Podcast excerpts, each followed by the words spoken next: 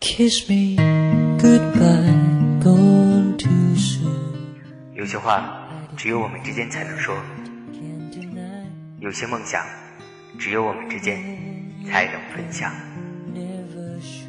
在你最美丽的时候，你遇见了谁呢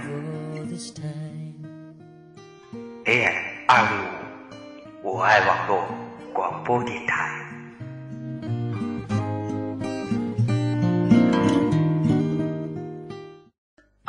也许是某年某月某一天某一个神奇的时间，我的声音和你的耳朵就在这金色的网络中一见钟情。于是接下来的日子，你就熟悉了我，熟悉了我的名字、我的节目、我的问候方式，以及这样的一首来自于孙燕姿的《遇见》，再次拥抱你。再一次欢迎你，你好吗？我是小川，这里是简单生活广播。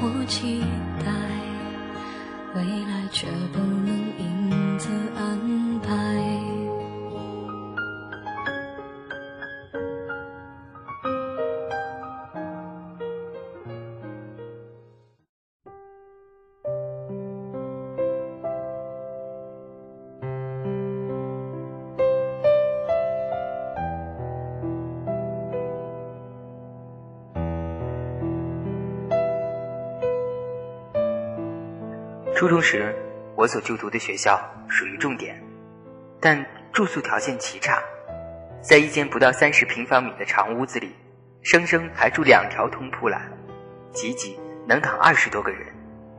每到晚上，耳侧便响起千奇百怪的鼾声，而老鼠似乎比我们折腾得更欢，吱吱的乱叫。直到某次，一位极为文静的同学意外地学了两声猫叫。没想到却出奇制胜，老鼠噌的一下吓跑了。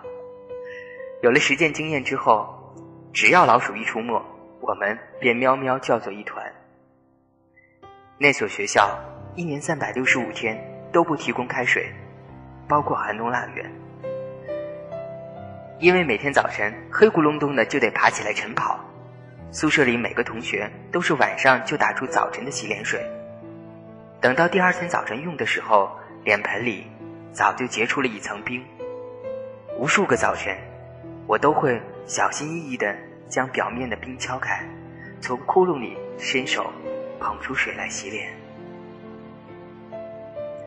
高中的时候很普通，教学非常轻松，导致我的顽劣暴露无遗，尤其是在语文课上。有一次，坐在头排的我正专心致志地读着课本。手却不由自主地伸进书包，准备拿出苹果来悄悄地啃一口，却没想到掏出的是一块鹅卵石。当时那位语文老师吓得大声地喊：“你想干什么？”期末考试的时候，有一道题是给小人长戚戚补上句，从来就不认真听课的我，怎么可能填得出？于是憋了半天。上面写着“红颜多薄命”，还洋洋得意自己是天才。没想到开学的第一堂课，语文老师便说道：“我听其他班的语文老师说，有位学生居然在小人长期期前补的是‘红颜多薄命’，呃，我得看看是不是咱们班的。”这时，教室里哄堂大笑。他哗哗地翻着试卷，当看到我的名字的时候，突然怔了一下，很自然地说。哦，不是咱们班的。他那私心的袒护，突然令我不知所措。自此再也不敢怠慢学业，直到现在，仍然牢牢记得他的好。我读大学的那座城市，槐树遍地都是。每到五月，那弥漫的淡雅的槐花香，让人愉悦至极。而盛开过的槐花，也会悠然飘落到路人身上。一次乘公交车，我正倚着车窗发呆，忽然发现一位长辫子美女头发上落了一片槐花。我鬼使神差地叫住她，说：“有槐花。”她诧异地张大了嘴巴，然后很自然地用手拢了一下头发，后来又把手放在口袋里。我们在同一车站下车，等车开走之后，他叫住我，挥了一下手中淡绿色花瓣状的小发卡。天哪，我彻底崩溃了！我那因为担心眼睛没有光泽而坚决不配眼镜的四百度近视眼，如果在众目睽睽之下，他直接挑明说：“这哪是槐花，这分明是小发卡嘛！”那我又该如何是好呢？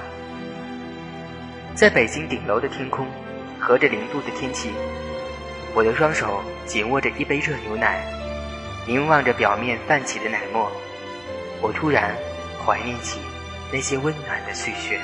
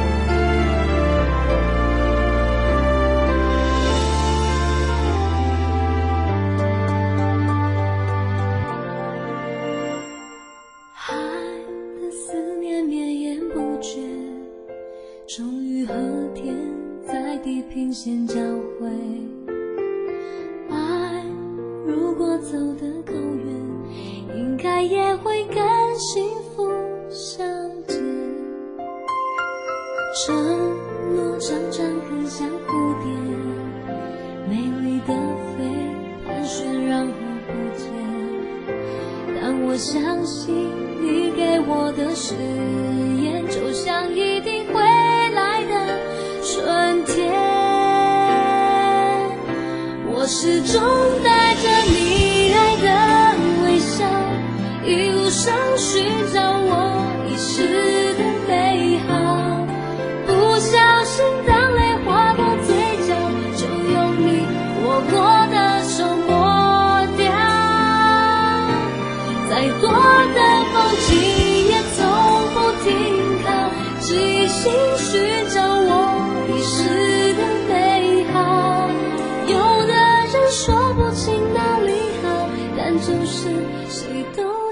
代不了。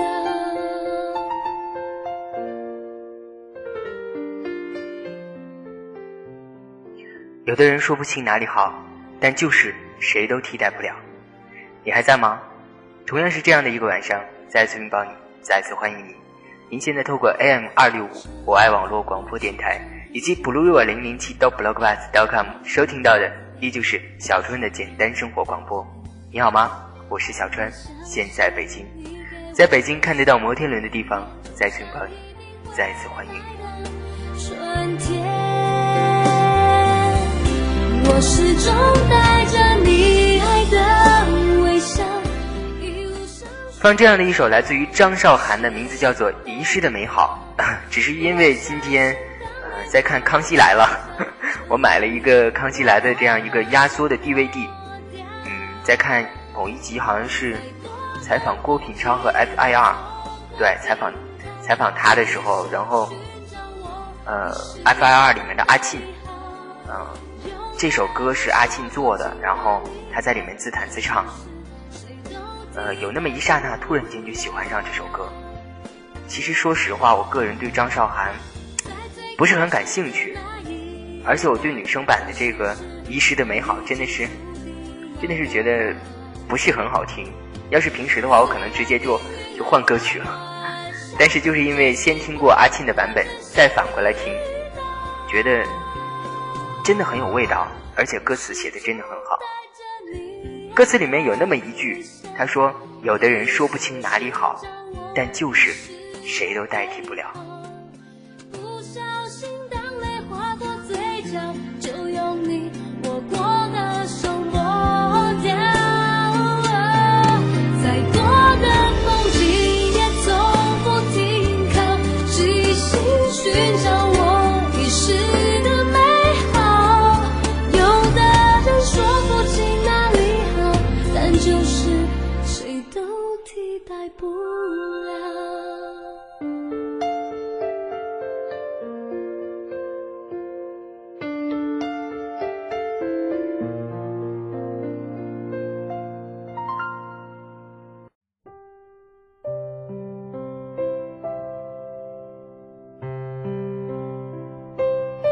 小木打电话过来的时候，我头昏脑胀，睡得一塌糊涂。挂了一次，结果他又再次打过来。这个没眼力见儿的小孩子总是很麻烦。接了之后，就预定了这一个晚上都会睡不好。你就不能不在周末打电话找我吗？大部分周末的时间，我都是昼夜颠倒。呃，也没什么，就是想你了。这个一晃快有两个多月没见着的小孩子。妄图用这样简单的三个字来概括一切，我才不买他的账。哎呀，你要有说话这功夫，跑来见见我，比说这些空话要好很多。于是他嬉皮笑脸的说：“哎，我知道你接了电话被人打扰，一定睡不着。哎，要不咱们多聊会儿吧？聊什么聊啊？你自己兴奋的异常，我这边头昏脑胀，大家精神状态都不平等，聊个屁呀聊！啊，不说了，挂了啊。”迷迷糊糊拿了杯子去喝水，结果不知怎么的，忽然掉到了地上，瞬间清醒。在客厅蹲下来拨弄着杯子的尸体。星期五送我的向左走向右走的杯子。记得当初我们见面就是因为这个，因为他说要给我送这个杯子，所以才来了北京。我们才会遇到。其实到现在。我都没觉得有什么看不开、看得开的，分就分了，他有了新朋友也好，和人上床了也罢，这些都没什么，只是为什么连一个杯子都不愿意留下？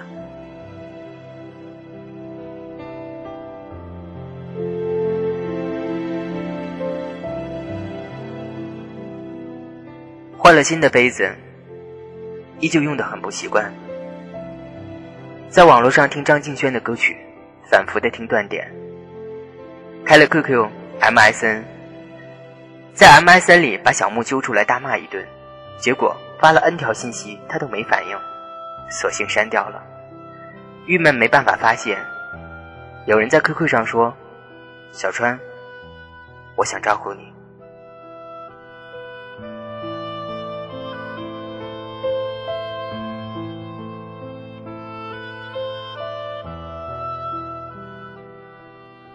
每次这样的话都是很有诱惑力的，而每次听到这样的话，都本能的后退。我盯着那几个字好久，没说话，关了 QQ。到现在我都没了信心，是不是能和一个人一起生活？在这个城市的角落，有一个想你的时候就能打电话叫你一起出来的人。我希望有这样的一个人存在，但是却没有信心。能和这样的一个人一起朝夕相对。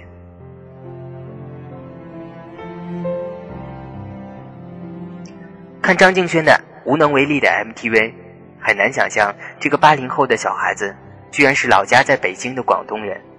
内地的歌手能出落成这样，也真的是让我惊讶。爱到最后，我们对爱竟会无能为力，这样的文字竟会是一个小男生写出的。于是大段大段翻出他的歌词，一整夜听张敬轩。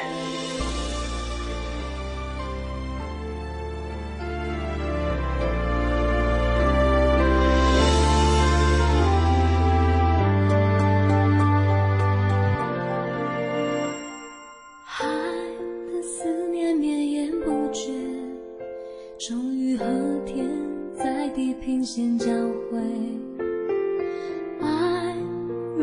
走得更远，应该也会更幸福。相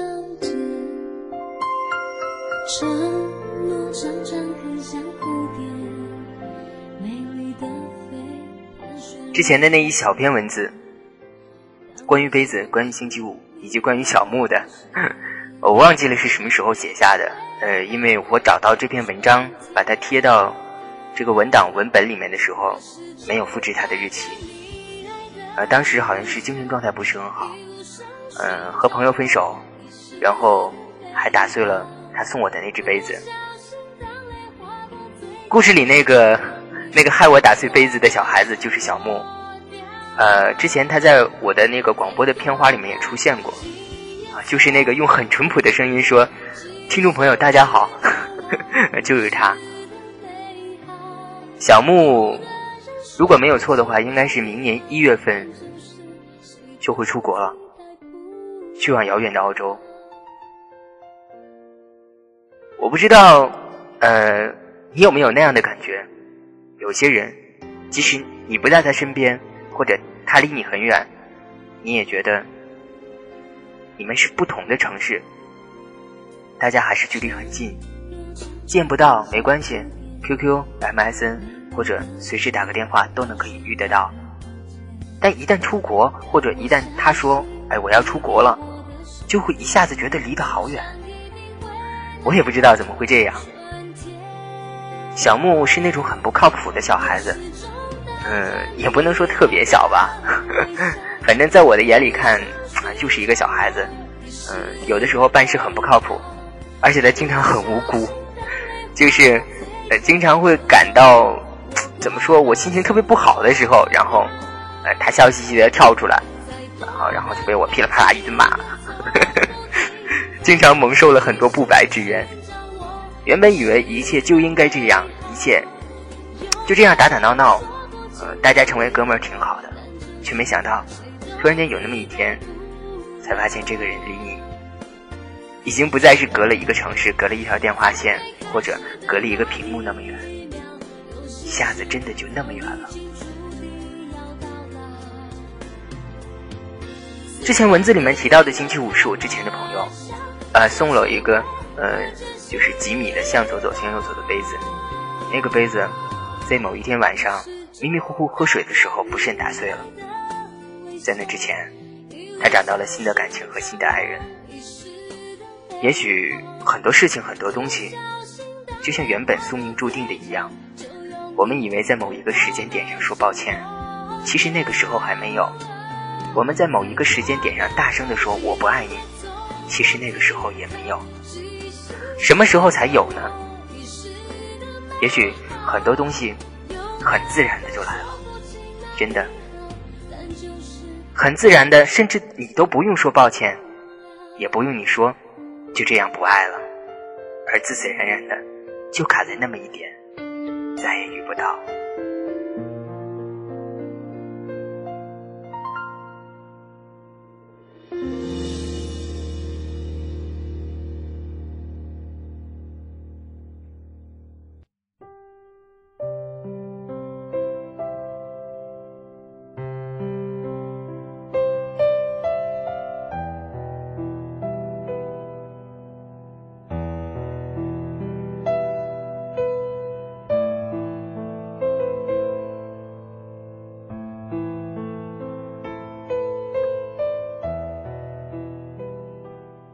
一九八八年，张曼玉二十四岁，刘德华和张学友二十七岁，万梓良三十一岁。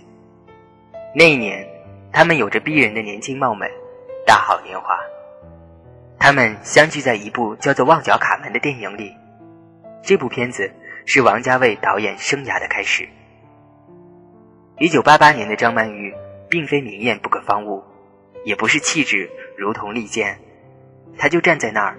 穿着普普通通的衣服，拎着个包，简单的不能再简单。那个时候，他已经学会了用眼睛来演戏，清澈的眼神就像透过阳光的玻璃。他在回大屿山的那天，在桌子上留了一封信。他说：“我知道你还会把杯子摔碎，于是藏起了一只。”他告诉他：“没有杯子可以摔的时候。”可以打电话给我。于是那个杯子就像是一个伏笔，隐藏在两个人各自的角落。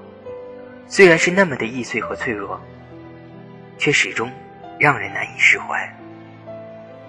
刘德华说：“我知道自己是什么样的人，不可能给你什么承诺。”他们的故事其实早就有了结局。他的杯子注定。是要由他亲手摔碎的，哪怕是最后残留的那一只，他也会毫不珍惜的脱手。他的眼神就像是一个迅速老去的人在回忆他无尽漫长的一生。这些纠葛在一起的画面，让人感觉就好像在看一场精细安排好的谋杀。每个人沿着各自不同的生命轨迹交汇，然后分离。当初的激情也不过是最后的灰烬，当初的炽烈也不过是最后的无情，当初的温存也不过是最后的冰冷。我常常在想，如果把最后一个画面定格在张曼玉的脸上，会出现怎么样的变化？她那张带着青春颜色和浅草气息的脸，是否会因为苍白而变得破碎？当一切徒劳变成无悔，当所有的往事沉淀成回忆，他是否会依旧回想起那段掩盖不住的悲剧情节？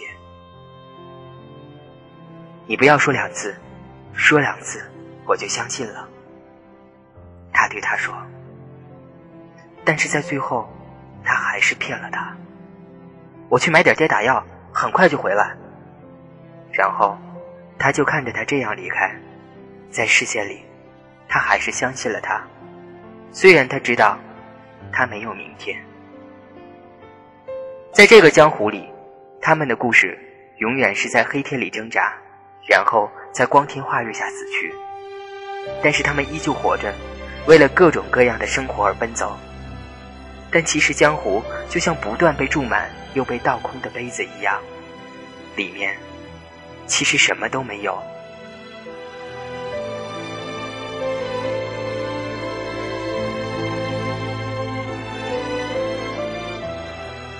也许有的时候，生命就是一只易碎的玻璃杯子，爱情何尝不是被盛在杯子里的水，有的甜，有的苦。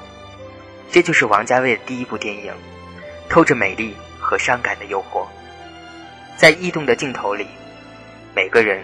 都反反复复握不住那只杯子。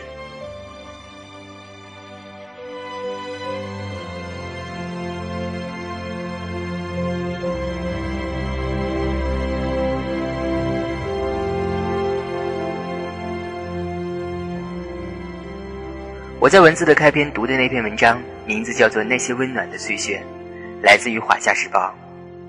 读这篇文字，不是因为他写的有多好。而只是因为这样一个温暖的题目，在这样一个寒冬已经来临的晚上，我希望能够给你一些温暖。也许你的生命中也曾出现过这样的一些人、一些事情。也许曾经的那些爱情，曾经已经枯萎凋零的爱情，逐渐幻化成了你生活里面的一枚戒指、一张信件，或者只是一个玻璃杯。你还在保留它？或者，因为它某天破碎，而再一次割伤你吗？我记得，我好像是在某一本书的结尾，我忘了是什么名字，在它的封底上看过这样的一段话。他说：“我站在时间的断崖上，看着浮世的繁华与寂寞，它们变化、迁徙、消失，是最无常的咏叹，最不能形容的辞藻。我看着世间。”不胜凄凉，却又磅礴壮丽的一切过往，一切，一切，恍似幻觉。爱也好，恨也好，都只是烟花一场。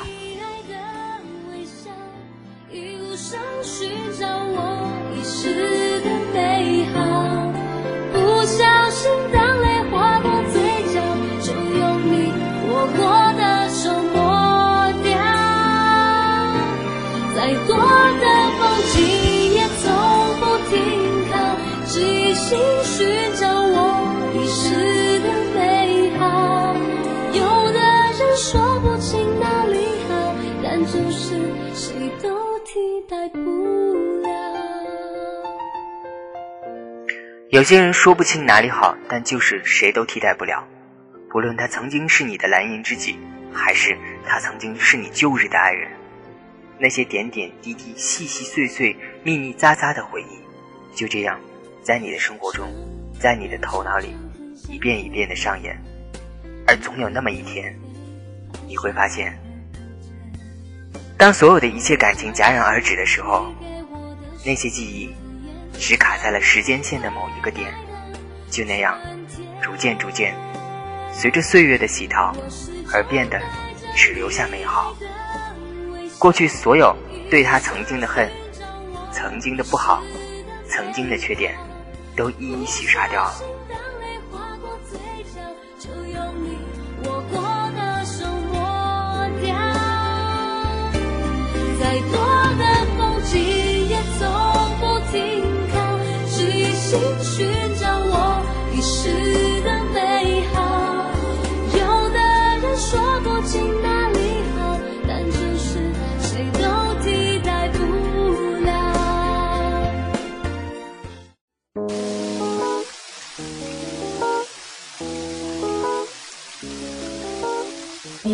时候。我都会不自觉地走到这里，静静地聆听属于这个地方的声音。久而久之，我喜欢上了这个声音，是一个习惯，一个约定。静静的，静候佳音。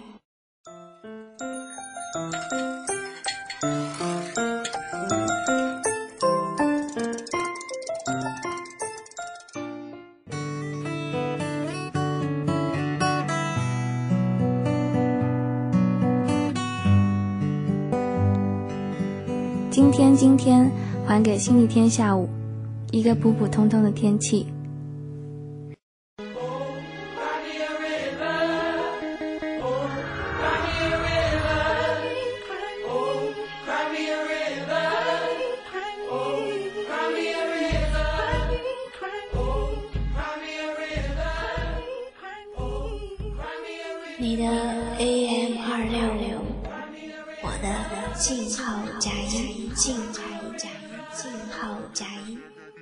我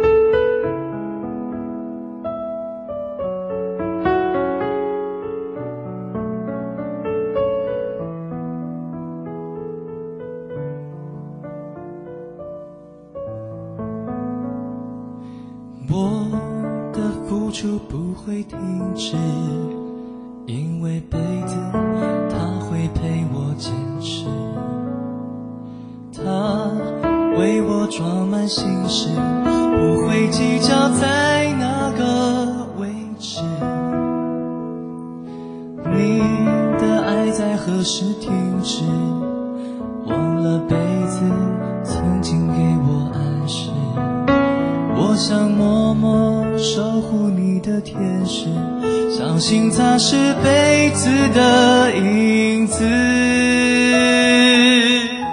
手心围着你爱喝的果汁，迟迟等不到我最爱的影子。我总是那么容易迷失，没有发现时间慢慢停止。还习惯用你喝过，感觉碰触你的手指。他身上指纹反复交织，烙印着你爱我的方式。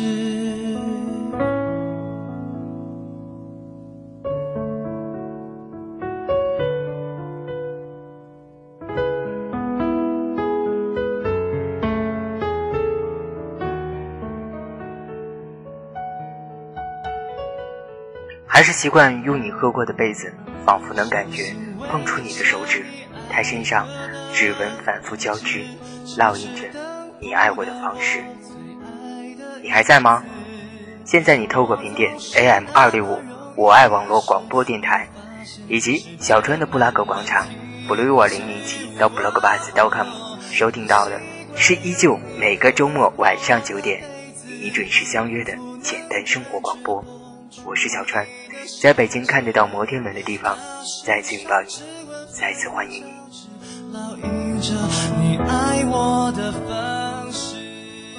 也许有的时候，过去曾经的那些碎屑，还有杯子，还有，还有你曾经抽过的半支烟，你曾经送我的一本书，我曾经给你画过的一张画，都逐渐、逐渐变成了对过去某种回忆的一种祭奠。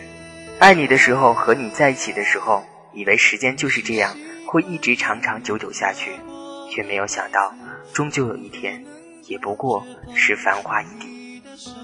和你在一起的时候，和你交往的时候，以为日子就会这样一天一天的延长，却没有发现，也许。会在某一个时间点上，就此戛然而止。也许就像文章里面说的，生命就是一只易碎的杯子，爱情也不过是盛在杯子里的水，有的甜，有的苦。也许在我的记忆中，那只熟悉的杯子，也不过是对往日那些没有办法忘怀的细碎回忆，随着那或是有意或是无意的轻易打碎，就这样变得尸骨无存。也许往日的回忆终究都要幻化成碎屑，而人始终都要向前，向前。